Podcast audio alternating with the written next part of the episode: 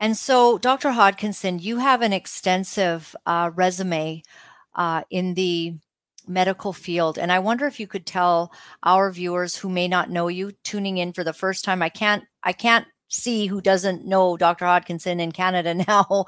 Uh, but uh, would you tell us a bit about your your history and what gives you the ability to speak with great knowledge on these things that impact us regarding the vaccines and what's happening in Canada?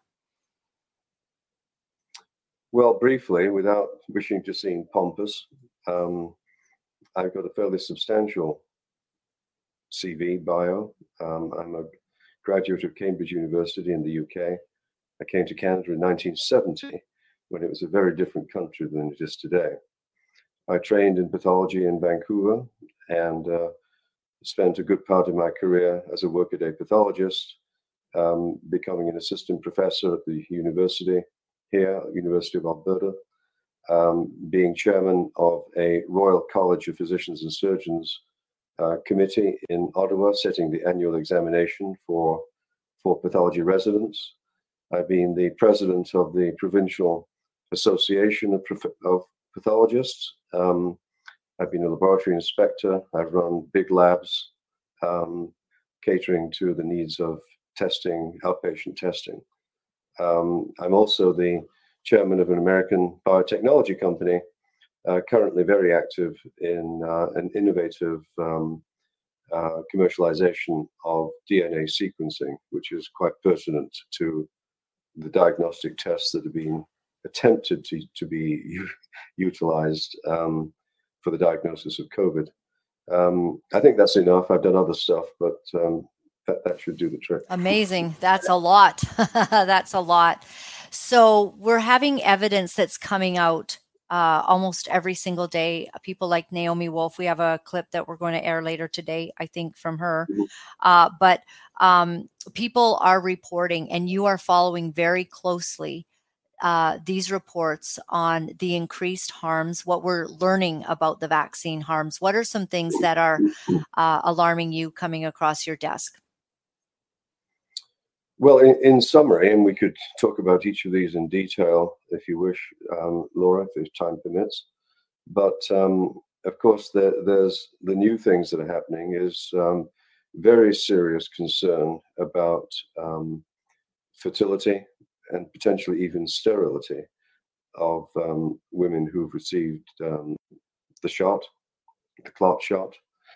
Um, there's concern about an increase in cancer rates um, because of the immune suppression that the clot shot is causing. Um, but one of the one of the big pieces of news over the last uh, couple of days has been um, a a, a Substack by a gentleman called uh, Peter uh, Halligan. Peter Halligan has been looking. Uh, he, he's a most experienced analyst, ex uh, in uh, financial industry, extremely used to looking at statistics and um, translating them into a summary statement. And this is the summary statement. And I hope your leaders are, are sitting down, holding themselves because what I'm going to tell you intuitively sounds ridiculous. That's why it's so incredibly important that I say this.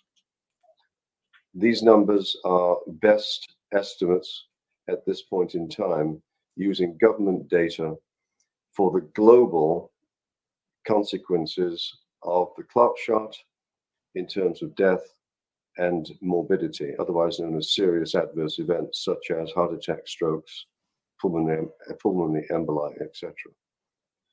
We've been focusing for good reason on North American statistics during the last two and a half years. But this man has extrapolated that into the total effect, negative effect of the clot shot. And these are the numbers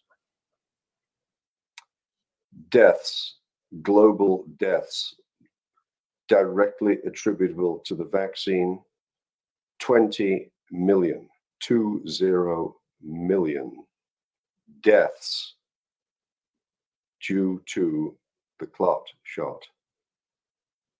and 2 billion, big B, 2 billion serious adverse reactions of the type I described. Now, these numbers are beyond staggering. They to to contrast that with history, um, vaccines have typically been pulled from the market when the last one, the, the bird flu vaccine, was pulled with only 35, three, five deaths. I hope people can appreciate the scale of what is going on here. An unimaginable carnage, which isn't over because that number, first of all, is the current estimate. It does not include future deaths of a similar type, which will be cumulative on top of that. It does not include stillbirths. It does not include those avoidable deaths due to having had a one disease healthcare system for two and a half years, with people not being treated or investigated for cancer or treated for, for cancer, for example. Those numbers are not included. The numbers from the lockdowns, the suicides, are not included. And also not included are the future deaths that we're anticipating from a rapid increase in the rate of cancer uh, presentations and uh, fatal infections because of immune suppression induced by the clot shot.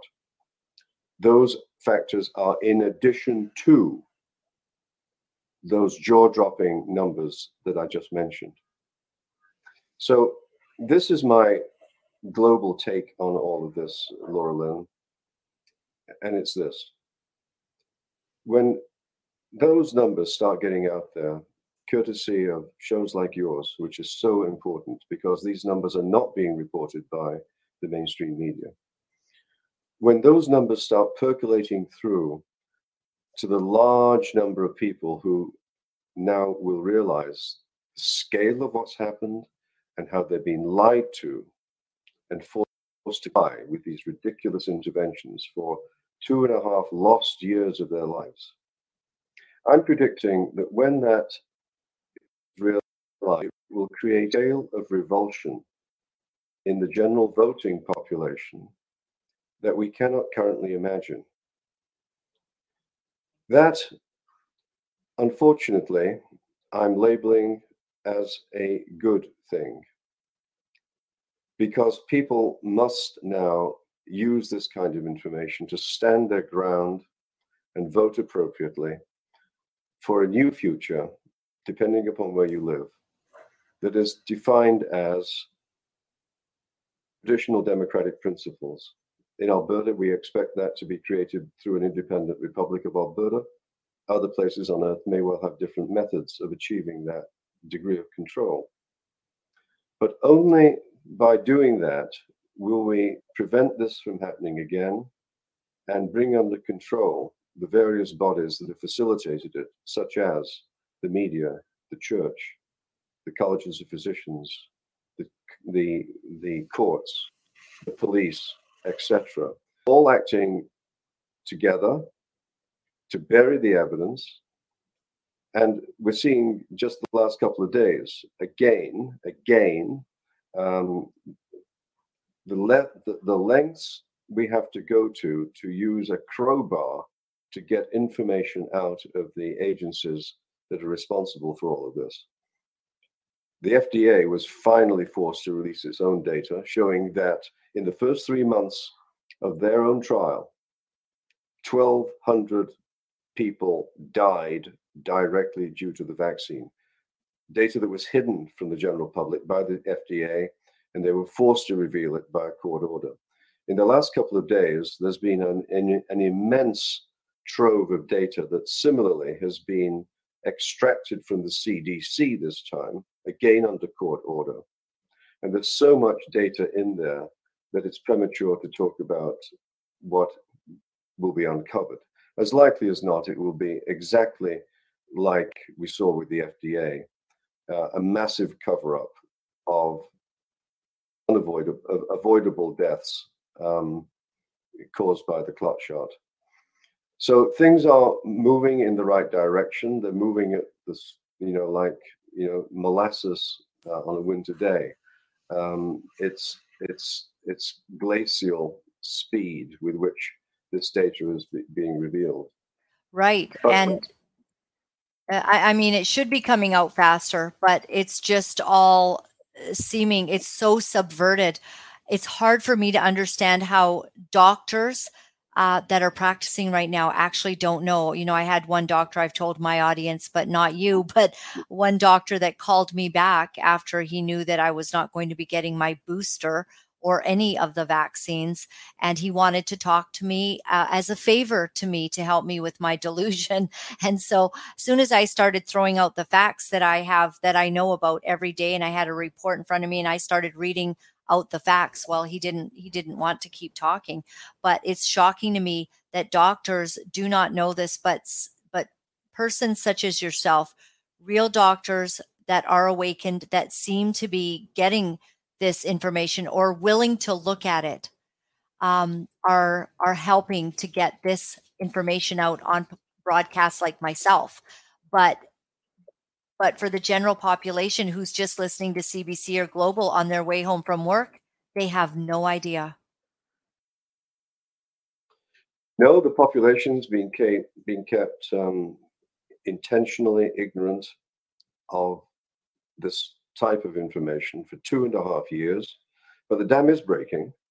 And as I said, the opportunity that this now creates to redefine democracy along the traditional lines that we're so familiar with but which have been lost tradition, family, religion, hard work, entrepreneurship, not relying upon the state to be your nanny. Um, the scale of that opportunity, Laura Lynn, I'm likening to Magna Carta, and in the current parlance, you might call it Magna Carta 2.0. That scale of opportunity, this unexpected opportunity, that we now we now have not the great the game is turned on the great resetters. They thought they had us on the run. Well we now have their number. We know their objectives. It's now up to us to take advantage of our unexpected opportunity. Sad with 20 million people having died to take that opportunity but we now to take we must now take that opportunity to totally defeat the great resetters and to redefine democracy along traditional lines. It's ours for the taking. And Alberta will probably be the first jurisdiction internationally to do that. And and I think that that's fantastic. It makes you almost want to move to Alberta. Um, but uh, the other thing that you're seeing is these cancers. Um, so I'm hearing in my personal circles of a lot of cancer. Uh, my friend, my very good friend's husband, has just died of a cancer that had literally been in remission about a year ago. Uh, he got his shots, and I think the third one even, and um, he's dead. Um, and uh, there's a doctor I want to put up on the uh, the screen beside us, and basically uh, this gentleman is, um, oh, it's not sharing? Oh, okay. Right, right. Yeah, yeah, that's all we need. But this this article in the Atlantic says, "Did a famous doctor's COVID shot make his cancer worse?" And he's been a lifelong promoter of vaccines. He is not an anti-vaccine guy. Uh, suspects he might be the rare, unfortunate exception. And uh, it goes on to say that uh, he's a Belgian immunologist and one of Europe's best known champions of medical research. He walked into a clinic near his house, rolled up his sleeve, and had a booster shot delivered to his arm. He knew he'd need it more than most. Just a few weeks earlier, Michael, 67, had been to see his younger brother, uh, the head of the nuclear medicine at the hospital of the University uh, Libre de Bruxelles. I'm not, not sure I'm saying that right. Brielle, Bruvel. We're okay. We're both uh, men. Uh, we're both men are professors. So the thing of it is, though, that when the images came up, they did some images of his lymph nodes, and um, they revealed a smattering of inky spots and. Uh, the, they bunched near Michel's left armpit, running up along his neck, and it was the cancer of the immune system lymphoma. Um, in from what I know from what this article says, they could actually see it they saw these little spots um, in his left side when he had taken the shot on his left side in the lymph nodes. Then, when he had his shot in the right side, then they saw these spots on the right side in the lymph nodes. And uh, we are hearing reports, Del Bigtree uh, doing his broadcast, basically outlining that cancer seems to be on an epic, you know, growth. And perhaps, I mean, this is one of the ways that that we're seeing the harms from the vaccine is coming out. Yes, um, Laurel, and there there is a large amount of anecdotal reporting um, regarding the emergence of cancer in exactly the, those kinds of demographics. Any one case, of course, could be part of the sad reality of cancer. It can suddenly expand and cure quickly. Uh, in this particular case, I agree, it's very suspicious that it could well be the, the, the aggressiveness could be due to the, the vaccine. What, what I'd like people to realize is that your immune system that has been severely compromised by the clot shot, and perhaps permanently. The immune system's main function in life is to protect you from, to kill things that are not you. Bugs are not you. We think of the immune system as being the, the defense against infection, which it is, brilliantly. But by the same token, cancer is not you. And we are all, we believe, we're all developing small cancers all the time because the replication, the multiplying of cells uh, isn't perfect. Mistakes are made that produce genes that cause the cancer.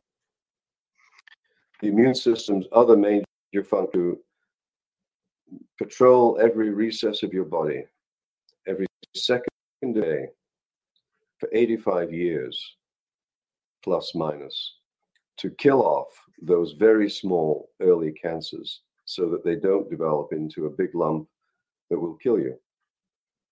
So it should come as no surprise that if you're messing around to this degree with such a perfect system of the immune system and causing what we call an immunodeficiency state, a state in which the immunity of the body is generally suppressed, that we will not just see the emergence of unusual infections and aggressive infections, but also the emergence of cancer at an increased rate. Now, given given the significance of that, given the anecdotal evidence, and given the plausibility of it from what we call a pathophysiologic perspective, that means a mechanism of action. Given what we know, don't you think that it should be a very high priority of governments internationally to track this and relate relay that to the public about whether or not this this um, free, increased frequency of of cancer develop, declaring itself is real or not. I might say in the vernacular, do you think? Like, do you think? it's so glaringly obvious. Yeah. and they're not doing they're not doing it. And from that you have to draw your own conclusions. It's like everything else over the last two years. They put, they want to put their head in the sand and hope it goes away. Well that's not exactly a role that we would have expect from responsible government. This should have first of all this should never have been released to the general public anyway it wasn't needed, it wasn't tested, it didn't work, etc., etc. It, it, it should never have these tests, these, these um, assessments, research assessments, should have been done way ahead of any release to the general public to know if any of these consequences were worth worrying about. But they didn't do that. This is now the most massive experiment in human history. Billions of people are the lab rats for the insurance companies to figure to try to figure out what the complications are. It's of that magnitude of madness. Never happened before, anywhere close on this scale. It's it is extremely shocking, and it's hard to understand the medical establishments. Um, well, I don't know. I know that you don't like conspiracy theories. I know that you do not like to, um, you know, ascribe to things that we can't prove or whatever. But when you see Dr. Theresa Tam and Dr. Bonnie Henry here, and in in your province, uh, what is her name? Yeah, D- Dr. Hinshaw, um, and all of these doctors being so insidiously stupid um, and so corrupt in denying the early treatment, and they're all in collusion. What do you make of it? I don't believe that this was an national release. I'm not an anti-vaxxer, by the way. Um, right. Mainstream, main traditional doc. Um, take used to take all the vaccines myself. I'm not going to be doing that anymore. Um, no, th- this this was an un- in my opinion, this was an unintentional release of this mad gain of function research that spread internationally very quickly. Um, the reactions to it were prompted by political panic, um, and the measures that were, were proposed to handle it uh, were all known to, to have failed or could be predicted to fail. They did it. They did it anyway.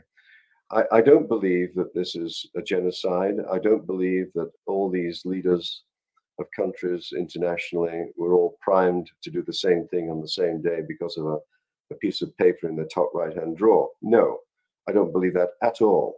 What I do believe is that an, the, an, the unexpected opportunity of this pandemic was milked to the hilt by the great resetters, World Economic Forum, Klaus Schwab, etc., as well as uh, the Democrats in the states, to um, engineer their own political objective. It was done with brutal efficiency, Machiavellian efficiency, and it and it succeeded. And I, I think the reason it succeeded, Laura Lynn, is um, is something that um, was um, a philosophical principle that was alluded to in hundreds of years ago by a fellow called Occam, Occam, O-C-C-A-M, Occam. it became known as Occam's razor. And what Occam's razor is all about is that when you have a complex situation influenced by a large number of variables that could explain it, the most likely explanation is the commonest, most obvious one. And I, drawing upon Occam's razor, I think all you have to say is politi- politicians we know are not exactly the sharpest knife in the drawer. They were ignorant of the issues. Trump was linked by, by Fauci. And the general operating principle for life in general with something new is don't bother me with due diligence. It seems to be working because everyone else is doing it. Everyone else is doing it. Therefore, it must be right. And that's what these copycats, these um, medical officers of health um, who'd never been experienced in this type of thing before, that's what they all fell for to please their political bosses. Because remember, a political boss these days is there for one reason and one reason only it's to protect you, Joe Q public, from all the risks in the entire world from cradle to grave, and you can trust me because I am your savior. And that's that's what happened. Political stupidity, no due diligence, and we're faced with this massive now, massive crisis that has killed so many millions of people. We forget about the ones in India and China, you know, conveniently dead and buried. We've just been focusing in our own backyard. But this is the biggest calamity in human history. It's in the same league as Mao Zedong's pogroms and famines and Stalin's famines. It's in that scale of kill. The big kill, I call it. The big kill is going on. It's going to continue.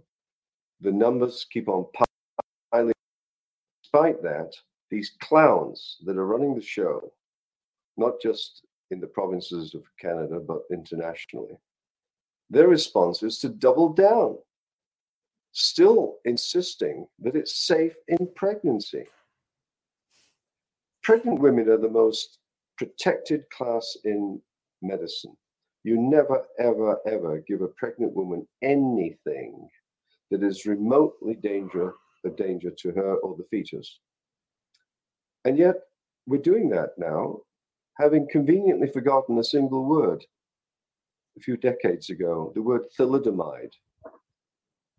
When Big Pharma released on, the, on pregnant women a drug that produced babies with no arms and legs. We haven't learned from that. They're doing they're doing it again. So that that's my that's my general take on it. Um, when I was um, I wanted to ask you about this. So I'm watching uh, Tucker Carlson last night. He had Alex Berenson on, and they were talking about how the United States, once again through Anthony Fauci, the NIH, is making a donation to uh, a, a, large. Um, it's not a donation, but it's it's a grant. I, I, know. I know right. what you're talking about. Eco, Eco Health, six hundred, yes. seven hundred thousand dollars. Yeah, yeah. Yeah, despite mean, everything that's happened. What do you what do you make of doing something this crazy? This guy Daszak, who's the recipient of the money and was getting the subcontractor work done in Wuhan. I mean, how can you trust these people given the evidence to date? It's consummate madness. To even, quite apart from the fact that it's Zazi and Fauci, it's gain of function. And let me tell people what gain of function is so that they know what, what this research, the latest research grant is all about. Gain of function is, is the psychotic. Uh, I just cut out for a second there. It's, it's the psychotic idea that by playing around with a, in a lab with a virus that is known to be a human pathogen, causes disease in humans, the psychotic idea is that by making it intentionally more dangerous, more infectious, more deadly in its in its in its effects, that we can then study it to better treat this virus in the future, ignoring ignoring the reality that in the labs that are undertaking this research, you have a thing called humans in there. You can control the machines and your ventilation systems to virtually 100%. But you cannot control people. There will always be mistakes made, and people will walk out with dirty shoes, like it happened in Wuhan, in my opinion, and spread this virus that's been in, made intentionally more lethal and potentially expose the whole world again to another pandemic that could make this look like a walk in the park. So, gain of function research that Fauci has lied about twice before Congress and for which he should go to jail for. Gain of function research is still going on. We've seen now with that uh, grant still being funded. It's probably still going on in Winnipeg. It was a few months ago. It's going on in at least 20 locations in the States. It was probably going on extensively in the Ukraine. And God knows what North Korea and China are up to in their own bioterrorism laboratories. Gain of function research should be stopped internationally. It's much more dangerous than nuclear proliferation. Can you it imagine? Ex- it could so- be an existential threat to humanity. Let's put that on the table. Yes. Making yes. could make this look like a walk in the park.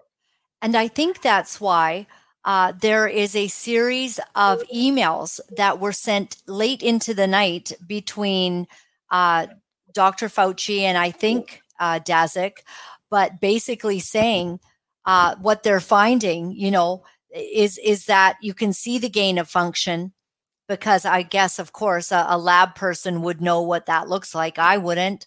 You would but uh, I, I, wouldn't know what that looks like. But they're basically saying, and that's why I think it quite probably was a mistake. Like, I, I mean, it'd be terrible if someone just wanted to release that on the world deliberately, and it probably was a mistake, but it was just a mistake before their time because they've used it as people like um, Harari say COVID was critical in being able to implement a lot of things uh, that they're doing. They've used it, but can you imagine the fervor when they go, oh no, oh no, the work we did, I think it got out on someone's shoe. And why would they not be um, afraid that this would happen again? What more do we need to know after having a global pandemic that you shouldn't be doing any more of this crazy stuff? And I thought Obama put a stop to it. And in spite of Obama putting a stop to it, uh, it was still done under Anthony Fauci. This guy needs to go. Well, he should be locked up, and in, in years gone by, would have been executed. Um, that's what you do to people who kill 20 million other people. Let's let's focus on this big number for a second here. This man Fauci, caught with his pants down, was the first man on earth to realize what was happening. But he has killed 20 million people. Let that sink in for a minute. Jail is too good for someone like that. It really, it really, really is, and uh, that is a a very shocking number of people. Um, looking over that that information, I mean, if that is true, and uh, the VAERS reports seem to be useless these days, Dr. Hodkinson, because they're they're no longer reporting the deaths. You're hearing about more deaths in undercover media. You know, people saying my uncle just died, or you see videos of people sudden mm-hmm. adult death syndrome happening. But the VAERS reports seem to be not reporting it anymore. I think they're they're trying to hide everything. When a new product like this is introduced into general circulation, billions of people, untested in terms of its consequences beyond trivial experiments in rats. It should have been the government's duty, FCDC, FDA's duty, underlined in neon, to subject that product to the most rigorous testing imaginable before it was released. That did not happen. It, it was released under the guise of this being a public health emergency, which it never was close to being no worse in, in the grand scheme of things than a bad seasonal flu. That's what happens when you give government unfettered right to act in that way. Now, I'm not proposing any um, violence or armed insurrection here because I think it would fail. Um, and it's the wrong approach. We need to work within existing institutions, such as they are, and the main one, of course, is the ballot box or referenda, such as we're proposing in Alberta, to short circuit the alternative routes to rectify things, which is known as the courts. The courts are not going to be our friend. They're going to be siding with government frequently, as they've done so far. Um, so the general public has to take matters into their own hands here. And as I've said repeatedly, this is a time for civil disobedience. It's a time to get educated. It's a time to understand the gravity of what's happened, the scale of what's happened, and to use the ballot box or referenda as the way of changing the political landscape, to return to those traditional values, and to take control of the governance the governance of these institutions, which is really where the problem started, particularly the governance of universities, which have created um, generations of students coming out of the tube uh, committed to what we now call wokeism. Um, taking control of governance of the universities, of the police, of the courts, of, of physicians, court, of colleges of physicians and surgeons, taking control of governance is the only way to rapidly reverse this trend. We will not we will not do it by being nice. And as I've said publicly, at least in Canada, uh, that unique Canadian disease, the terminal niceness syndrome, has to be parked at the door. People have must stand up and be counted no matter what the consequences are to them personally, because the future of our children, this dystopian future, which is so glaringly obvious, it's coming, it's there in Europe.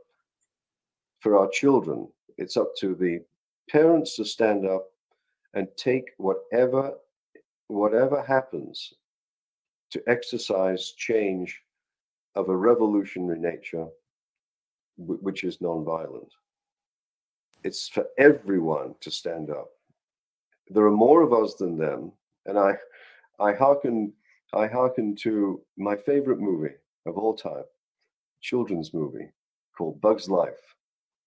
And in Bug's Life, Flick, Flick, the failed inventor who's always getting into trouble and is in love with the princess, um, at one magical moment, he takes on the grasshoppers who are there to raid the food, the food granary. And Flick looks at them, the, the grasshopper, straight in the eye. And he says, You're afraid of us, aren't you? And he takes one step forward, and the grasshoppers fly away.